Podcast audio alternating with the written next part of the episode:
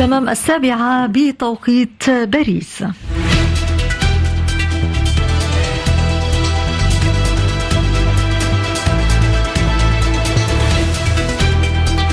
يعود وينضم إلينا آدم جبيرة ليقدم لنا نشرة إخبارية رابعة وأخيرة ضمن صباح مونتي كارلو. مرحبا بكم في أبرز عناوين هذه النشرة. جهود دبلوماسية دولية مكثفة من واشنطن والدوحة والقاهرة لإقرار هدنة في غزة قبل بدء شهر رمضان.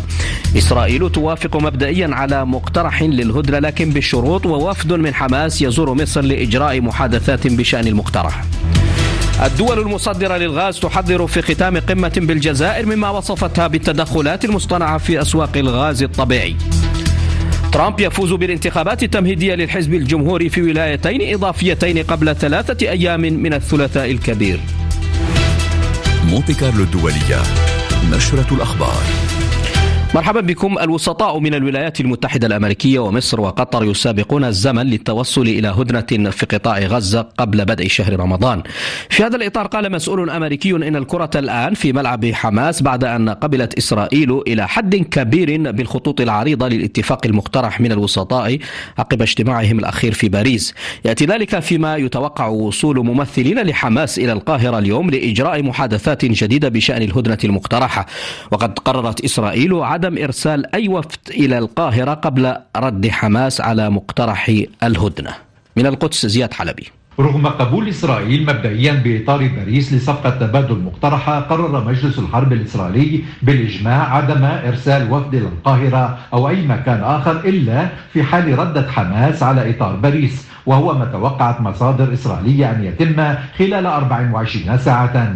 آلاف الإسرائيليين تظاهروا ضد الحكومة وطالبوا بصفقة تبادل حيث اعتقلت الشرطة عددا منهم بعد إغلاق شوارع. في الأثناء توجه الوزير في مجلس الحرب جانس إلى الولايات المتحدة بدون موافقة مسبقة من نتنياهو أو التنسيق معه بعد طلب أمريكي حيث يلتقي نائبة الرئيس الأمريكي ومستشار الأمن القومي ومشرعين عن الحزبين الديمقراطي والجمهوري للبحث مسار الحرب على قطاع غزة وباقي الجبهات في ظل استياء أمريكي من انسياق نتنياهو وراء الوزيرين المتشددين بنكفير وسموتريتش زياد حلبي القدس مونتي كارلو الدولي هذا ويجري الحديث عن هدنة لستة أسابيع تطلق خلالها حماس سراح 42 إسرائيليا من النساء والأطفال إلى جانب المرضى والمسنين بمعدل رهينة واحدة في اليوم مقابل إطلاق سراح عشرة معتقلين فلسطينيين من السجون الإسرائيلية.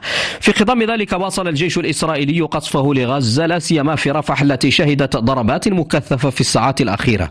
ضربات يبدو أن الهدف منها هو الضغط على حماس في إطار المفاوضات. من غزة عدل الزعنون قصف جوي مكثف استهدف منطقة الشريط الحدودي مع مصر ومنازل في رفح أوقعت ضحايا وإصابات. يرى مراقبون أنها ضربات للضغط على حماس لدفعها للتراجع عن شروطها في ردها الذي تقدمه لمصر حول اقتراح باريس الجديد. وكثف الطيران الحربي من غاراته على خان يونس التي تراجعت الدبابات من بعض أحيائها.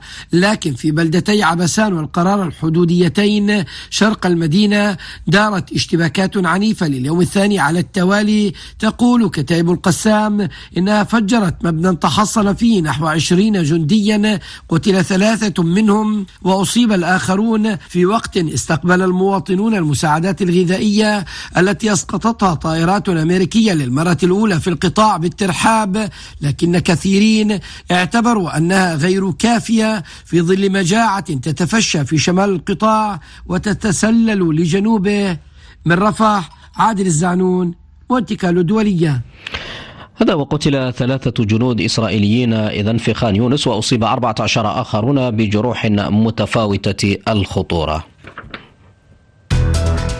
تواصلون دائما الاستماع إلى نشرة السابعة صباحا بتوقيت العاصمة الفرنسية باريس.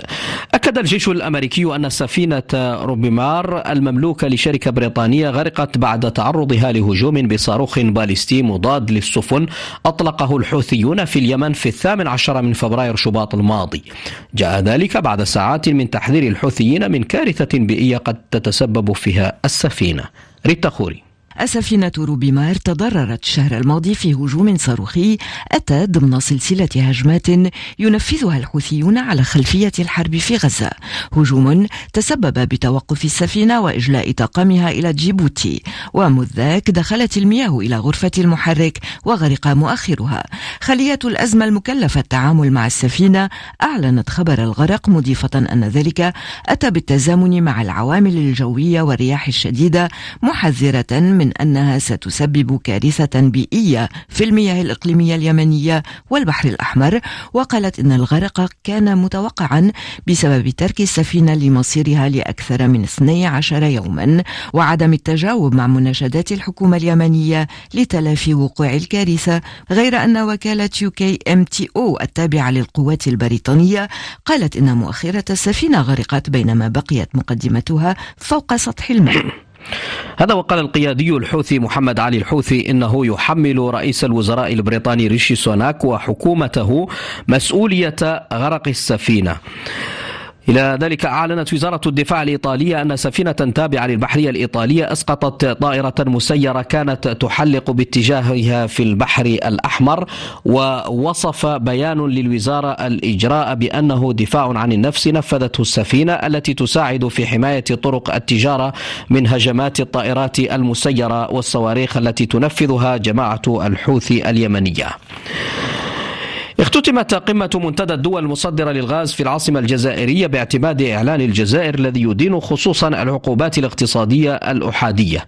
وحذرت الدول المصدرة للغاز مما وصفتها بالتدخلات في الأسواق العالمية. من الجزائر العاصمة فيصل مطاوي. حذر منتدى الدول المصدرة للغاز في ختام قمة الجزائر السابعة مما وصفها بالتدخلات المصطنعة في أسواق الغاز الطبيعي بما فيها محاولات التأثير على آليات وضع الأسعار ووظائف إدارة المخاطر في الأسواق إلى جانب تسقيف الأسعار. القمة عبرت عن رفضها لأي استخدام للتغيير المناخي كمبرر لتنفيذ إجراءات تعيق الاستثمارات في مشاريع الغاز الطبيعي والاستحداث إحداث أي قيود تخالف قواعد التجارة الدولية الدول المصدرة للغاز بما فيها روسيا قطر إيران نيجيريا وفنزويلا حذرت من تطبيق إجراءات وتدابير جيبائية غير مبررة تحت طائلة ضمان أمن الإمدادات بالطاقة على حساب قواعد أسواق الغاز. فيصل مطاوي الجزائر مونتي كارلو الدولية. وتشكل الإدانات هذه التي أتت من الدول المصدرة للغاز رسالة موجهة خصوصا إلى الولايات المتحدة والدول الغربية التي فرضت عقوبات أحادية الجانب على روسيا منذ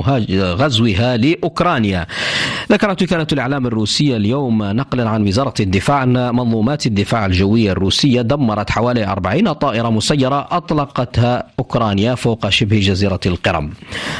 في الولايات المتحدة الأمريكية الرئيس السابق دونالد ترامب يقترب خطوة جديدة من حسم ترشيح الحزب الجمهوري له بفوزه بسهولة في المؤتمرات الانتخابية للحزب وذلك في ولايتين إضافيتين. لميس زين الدين. الملياردير الجمهوري استطاع التغلب على منافسته نيكي هايلي آخر منافسيه المتبقين على بطاقة الحزب الجمهوري وذلك بعد فوزه بكل المجالس الانتخابية التي نظمت في ولاية ميسوري بحسب ما ذكرت صحيفة نيويورك تايمز. في ميشيغان فاز ترامب أيضا بأصوات جميع المندوبين التسعة والثلاثين الذين حصلوا بدورهم على أصوات نحو ألفي مقترع خلال مجلس انتخابي وفق ما ذكرت شبكة سي أن أن. وقد فاز ترامب في كل الانتخابات التمهيدية التي أجريت حتى الآن. انتصارات ترامب الجديدة تأتي قبل ثلاثة أيام من الثلاثاء الكبير Super Tuesday في الخامس من آذار مارس الذي يشهد انتخابات تمهيدية في 15 ولاية.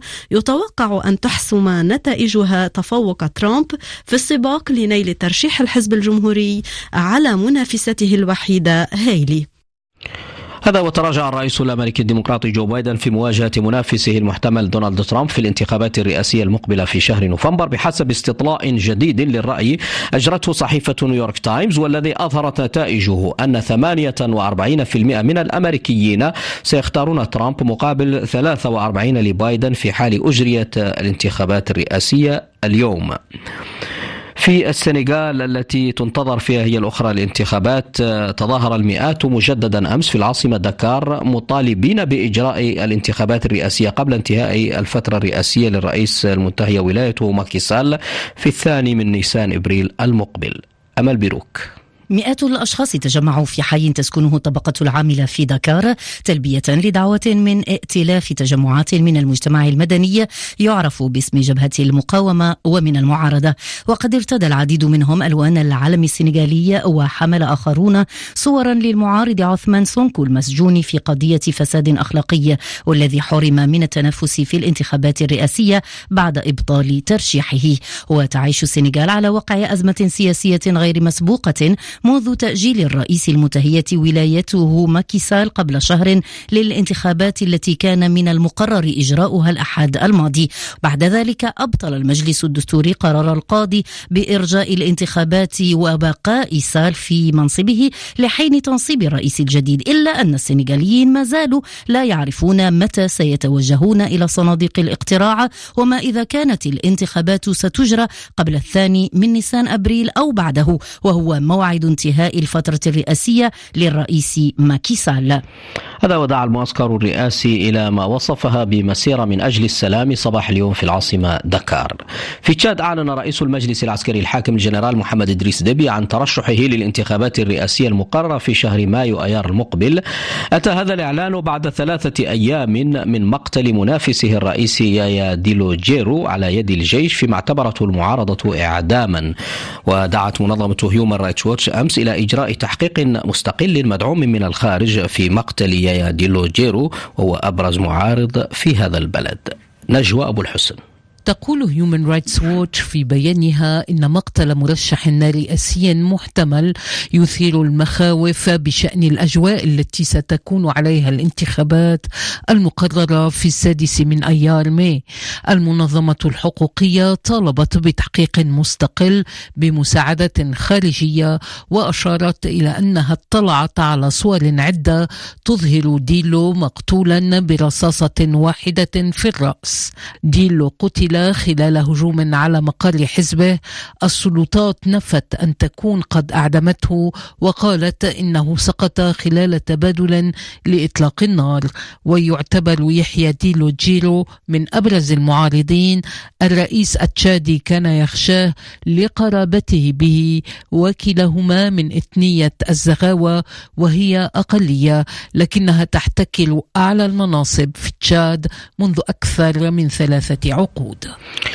رياضيا عوض ريال مدريد تأخره بهدفين ليتعادل بهدفين في كل شبكة أمام فالنسيا ضمن منافسات الليغا الإسبانية والجو المرحلة السابعة والعشرين من الدوري الإسباني لكرة القدم وكانت مباراة على ملعب ميستايا. هذه المباراة شهدت اللحظات الأخيرة منها جدلا واسعا بعد أن أوقف الحكم المباراة بينما كانت كرة متجهة إلى الإنجليزي بيلينغام الذي ارتقى عاليا وتبعها برأسه ليسجل هدف ثالث لريال ما أشعل غضب لاعبي ريال الذين اعترضوا بقوة على قرار الحكم بعد عدم احتسابه للهدف. واليوم تتتابع مباريات منافسات المرحلة السابعة والعشرين إذا من الدوري الإسباني لكرة القدم. جيرونا الثاني سيواجه ريال مايوركا على أرض الأخير. فيما ستكون هناك مباراة قوية بين أتلتيكو بيلباو وبرشلونة. هذا في إسبانيا. أما في إنجلترا. خرج ليفربول المتصدر من عنق الزجاجة ضد نوتنغام فورست عندما سجل له مهاجمه الأرجوياني البديل داروين نونيز هدف المباراة الوحيد في الدقيقة التاسعة من الوقت بدل الضائع في المرحلة السابعة والعشرين من بطولة إذا الدوري الإنجليزي الممتاز لكرة القدم والتي هذه المرحلة ستشهد اليوم مباراة قمة بين ناديي مانشستر مانشستر سيتي ومانشستر يونايتد ضمن الدوري الإنجليزي اذا الممتاز لكرة القدم. هذه مباراة اليوم منتظرة بقوة. النشرة انتهت وكان فيها. جهود دبلوماسية دولية مكثفة من واشنطن والدوحة والقاهرة لإقرار هدنة في غزة قبل بدء شهر رمضان. إسرائيل توافق مبدئيا على مقترح للهدنة ولكن بشروط ووفد من حماس يزور مصر لإجراء محادثات بشأن المقترح. كان في النشرة أيضا الدول المصدرة للغاز تحذر في ختام قمة بالجزائر مما وصفتها بالتدخلات في أسواق الغاز الطبيعي العالمية. وترامب يفوز بالانتخابات التمهيدية للحزب الجمهوري في ولايتين إضافيتين قبل ثلاثة أيام من الثلاثاء الكبير. والمئات تتظاهر أمس في العاصمة السنغالية دكار مطالبين بإجراء انتخابات رئاسية قبل انتهاء ولاية الرئيس ماكيسال شكرا لحسن استماعكم. كانت تلكم النشرة الرابعة والأخيرة ضمن هذه الفترة الصباحية. الفترة تتواصل معكم بفقراتها الأخرى حتى الثامنة بتوقيت باريس. إنها الآن السابعة والدقيقة الخامسة عشرة.